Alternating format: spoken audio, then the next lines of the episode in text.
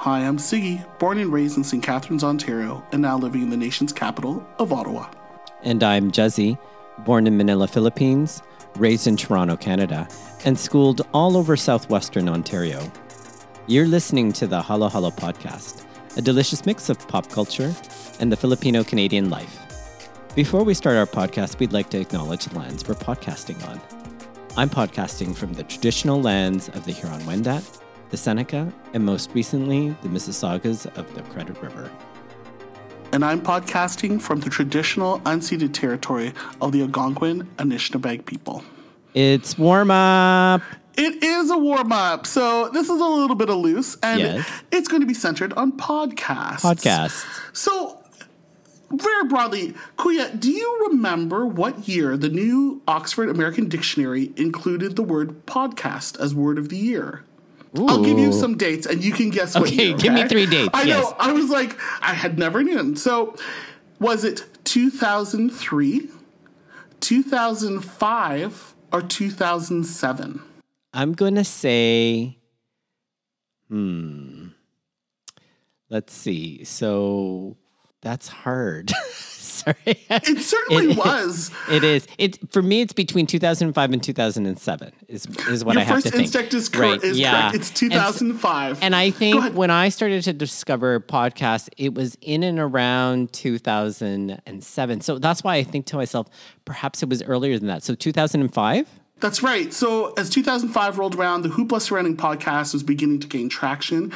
It was the year the new Oxford American Dictionary named podcast the word of the year, cementing the status of podcast as the emergent media trend that was already or soon to be on everyone's tongues, or at least entered in people's search bars. Interesting, eh? 2005. 2005. Right? So this is 2021. Yeah. So 16 years has evolved since it's been added into the lexicon of the American Dictionary. That's amazing. What's interesting is when I wanted something light and easy, even if I looked up like podcast trivia, all I would get would be podcasts about trivia, not trivia, like about podcasts. Yes. So I sort of kept it loose and I said, hey, you know what? I'll do something broad because the AV Club had an article which Spotify revealed the most streamed artists and podcasts of 2020. Mm. So I want your experience. And now, I totally understand, though, because of the way the world is now, commutes aren't long for us, and some of us are working remotely. Very true, very true. Like, it is hard to catch up on podcasts, and I know we'll talk about that at length. Yes. Would you have an idea, and this is, like, streamed on on Spotify, the most popular podcast globally that was reported in 2020? Most popular podcast on Spotify? Yeah. Oh. I know, it's very hard, because I was just like, I wouldn't know. And this could just be a learning experience or whatever, because some of them you'd be like, oh, of course. But the top 5 were very interesting because I was like, Like, are they pop culture or are they news-oriented? Or one is news-oriented, one is about, like, knowledge. And the other one, I was like, I've never heard of this one. Some of them I was like, yes, I've heard of this. And honestly, when you and I think about it, I would think like, oh, NPR. Like this that's exactly what I was thinking. I was thinking when you were talking about, like, most popular, I was thinking about NPR. But I have to admit, Sigs, like, I think my interests tend now to go towards the fringe as opposed to the mainstream. Absolutely. So it's like, I don't know what's on the mainstream. Like, I don't know what's at the center of the podcast universe. And that's what I thought you were going to say. I'm like, I wouldn't, because even myself or whatever, I go for the fringe. I haven't really gone anything popular, like, most recently. But the number one is the Joe Rogan Experience. Oh, my God. I totally was actually thinking about that, right? Think about that one? Yeah. No, seriously. Yeah. I was thinking about the Joe Rogan Experience. So anyone that knows about that podcast, you know, he talks about, like, he brings on MMA fighters and he puts in political ideas. Unfortunately, he's very pro-Trump. So I think after a while, I've caught bits and glimpses of it, but to be quite honest, if you are into MMA, like, all you need to do is read like bloodyelbow.com or suredog.com or any of these, like, MMA blog websites and stuff like that, because you'll get all the same news or very much the same news. And he'll talk about fighter intelligence, but it's become much more of a political show. So that's really fascinating. It's interesting, eh? And I did think about that. I did think about that. I have to say, I didn't say it out loud because I was thinking, is that really mainstream? I don't know. I don't know what mainstream is that. Yeah, it is shocking. I find that very shocking. But also the other angle is that the Joe Rogan Experience is Spotify exclusive. Right. Right. So I was like, oh, that's why. Right. So they're pushing it. So since December 1st, 2020, all his episodes are exclusively licensed to Spotify only. Wow. That's interesting. The other four podcasts that round up the top five are very interesting. I never think of this as a podcast because I think of it as YouTube and it's available. Are the TED Talks daily? Oh, yes, right? That's right. Which, not only do I think of that as not as a podcast, I think of it as a reference. Yeah. Do you know what I mean? Where I think like, oh, if you're really interested about like your thoughts and something new, new ideas, and that's what podcasts are. The TED Talk, which is very popular amongst all of us, right? They're shared with us at work. They shared with us to open our minds, like really fantastic ones. Before we complete, though, this warm-up, what is your favorite TED Talk? I want to know. Like, do you have, like, a favorite TED Talk? I don't have a favorite one. I've listened to ones where they've just been eye-opening. I think the one that Gina Rossero had given was fantastic. And the other one that I just recently saw, I think I saw the America Ferrera. Oh, I haven't seen that one. And she was just talking about, like, getting in gear and basic, this is the role that I had put up for myself, and just like, no, I'm like just breaking down barriers. It was pretty interesting. It was just like her sharing her time. Like I didn't think it was a TED Talk. It was just like, I'm gonna have a conversation with you. And I feel like those TED Talks, I'm like, oh, these creative minds and stuff, when they really get down to it and make you feel personal and having this conversation and the points they're bringing up, I find it very impactful. What is your favorite TED Talk? There's two that I think of. One is this PhD professor in mathematics from the UK. And she talks about, and I can't for the life of me remember her name right now, so I'll have to put this in the show notes. She does one called The Mathematics of Love. And she just talks about applying, if you will, math theory to the dating scene. And I just love how she uses her knowledge and applies it in a real world way, in this case, to the dating experience. And I just thought, oh, that's just a wonderful message for any young person out there, that you need to just kind of try and put yourself out there if you're going to actually find the partner of your life. And then the other was, oh my goodness, Jane the Last Virgin. What was the name of the guy? Oh, Justin Baldoni. Yes, Justin Baldoni. He's wonderful. Yes. Yeah, he did that TED Talk on masculinity. And that's one that has stuck with me. And this is what I find really interesting about TED Talks is you can take in the TED Talks, and some of them are memorable and some of them aren't memorable. And I think it always has to do with the stories that people tell and the message that's left behind. And I think that those two TED Talks are the ones that I feel like the message resonates and remains in a lot of ways. And so those are the ones that kind of stick. So I'm just kind of, that's why I was curious to know. And it's interesting that you chose the one by America Ferrera. And I'm going to have to check that after we finish taping today. I find her relatable. And I find her like just against the odds. I always think Real Women Have Curves, that movie, and her just taking hold and be like, I'm going to produce stuff. I'm going to make representation happen by creating stuff for those people. And I thought that was great. All right. Number 3 was The Daily, right? The Daily, so by New York Times. Obviously, like you said, is it news-oriented? Yes, Daily is ranked. The last two are very interesting. Now, the fourth is, well, obvi. As soon as I say the title, you're like, well, of course, this Michelle Obama podcast, yes, right? And the first episode where she had Obama on and they were just, you know, meditating and talking about being the past presidents and what was going on in the world. Of course, everyone's going to tune into lovely Michelle, of course, being very influential. The last one, and I want to know if you've ever heard of this podcast. I've never heard of it before. It's called Call Her Daddy.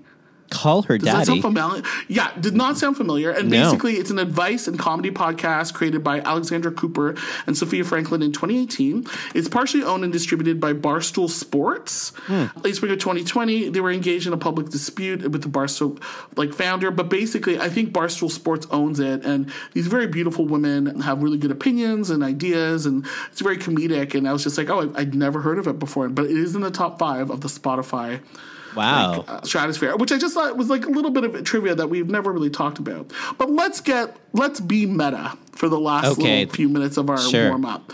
Kuya, do you remember the other names we had in store for our podcast? The name that I suggested. Oh, yes, I do. It was Madaldal Kameh. Right? Or some version of that. It was madaldal, but not so dull. So for our non-Tagalog speaking listeners, can you tell people what madaldal means? Yeah, it is one way of saying that we're very talkative or talkative. for that matter. I mean, that's just putting it in a very nice way. I remember you were saying, let's call it Madaldal, right? And I'm like, yeah, I guess we could, right? And but the best is, and that is your face. And I wonder, eventually, maybe season 5 will be video. Your face just killed me because you're like, okay. I go, hey, like, cool, yeah, like Madaldal, but we're not so dull. And you're like, yes, yeah, Six, yeah. That's an idea. And then automatically you pulled out of the hat, what about the Halo Halo podcast? Yes, the Halo Halo. And I want you to think about that. I'm like, oh, much better in my head. Even though I like the, you know, I'm in for a pun. Listeners, I'm always in for a pun. Madaldal, Totally. Super late. Do you know how many downloads the Halo Halo podcast has of today? That's a good question. It is a good question. I had to look it up today. Just be like, I wonder where we're at. I don't know, actually. To be quite honest, yeah, it's very much kind of like plug and play for us, right? And it's keep going and stuff. So I don't know, exactly. So after 3 seasons and after over 100 episodes, now we have full episodes, we have half episodes, we have a Marianne episode, we have taste tests.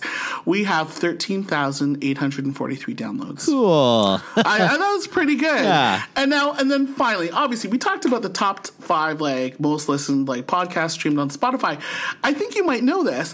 What are the top 5 streamed episodes of the Halo Halo podcast? Now, this is just a shameless plug because, listeners, I'd love for you guys to listen to some of these podcasts again. Yes, I think you know, you eyeball. But, like, the number 1 episode, which with almost 400 downloads for us, do you know? From season 2.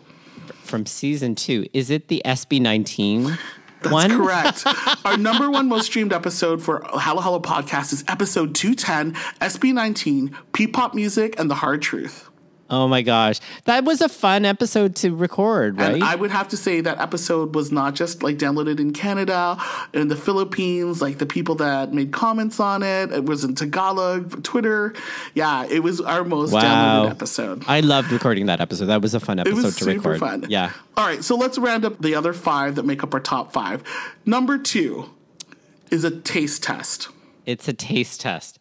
I wonder if it's the Celine Dion. That's correct. It was the Celine Dion Courage. And I think it was the first taste test that we did, if I'm not mistaken, first or second, when we added a taste test episode just to make it a little current twice a month with our drop down. So yes, Celine Dion Courage. Number 3.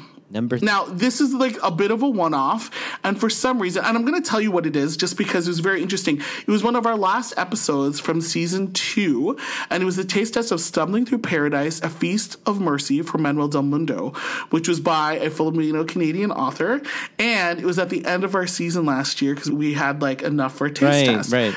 The great part of that, folks, I'm just trying to reel you in because guess what? It's June and it's Filipino-Canadian Heritage Month. Yes. Look at that too. Oh my gosh, I didn't know that. I didn't know that. That's really great. It's right up there, and not only maybe 20 down. I think it's 161 for Celine Dion, and then taste test for Stumbling Through Paradise was 139. Wow, cool. So I'm gathering the author must have heard and spread it around, which is great. Amazing. Now, number 4 was from the first season. It was very experimental, and you're like, do you mind doing this? And I'm like, sure, let's see how this goes. Oh my goodness. Is it the fashion collaboration episode 1? Episode 105 from season 1, fashion times collaboration times Filipino. Tell our listeners about this episode. Oh my goodness. Well, that was all about kind of collaboration, and we were talking about the H&M collaboration and Massimo. Right? I think it was collaboration. And then it was like, okay, Sigs, let's just look at the different parts of the lookbook and then just kind of break it down and stuff like that and critique it. And you were like, this is not what I normally do or typically do. And it was like, we'll have fun, right? That's all we need to do is have fun. And we totally had fun on that episode. And I think the listeners did too. They did like following along, just reminiscent of the most previous like Filipiniana fashion-ish lexicon of fashion that we just dropped. And finally, the 5th top downloaded episode for the Halo Halo podcast was from season 1. I don't know. Do you want to take a shot in the dark? Season 1. Was it maybe the Marvel episode? No, that wasn't. I would have thought it would be, but it didn't even rank in our top 10. It was Darren Criss, Bruno Mars, and the politics of hyphenated identities. Oh, cool. I think what I love about that episode, and I think we talked about it in a yearly review, there's a wonderful bit where we talk about being Filipino-Canadian. Yes. And I said, you know, it's funny how a hyphen could be like a subtraction. And you're like, that. Exactly. And it was just a really good listen about, you know, Darren and Bruno and just about being hyphenated. I just thought it was just quite interesting.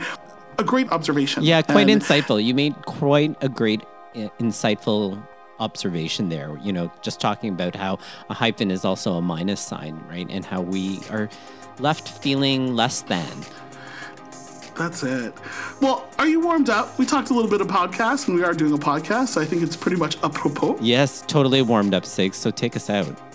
All right, guys, we love email. We only have... oh my God, only 2 months left of season 3 for the Halo Halo podcast. Email us at holoholopopculture@gmail.com. We want your ideas. We're going to be putting season 4 together later this summer. The Halo Halo podcast is available on all podcast platforms. Rate us and leave a review. And you can find us on social media. Twitter, our handle is @holoholo pop, and on Instagram @holoholo pop culture. Finally, we receive editorial feedback from Mary Beth Badian. Our musical theme is by Chel Turingan. We'll see all of you guys again real soon. See you soon.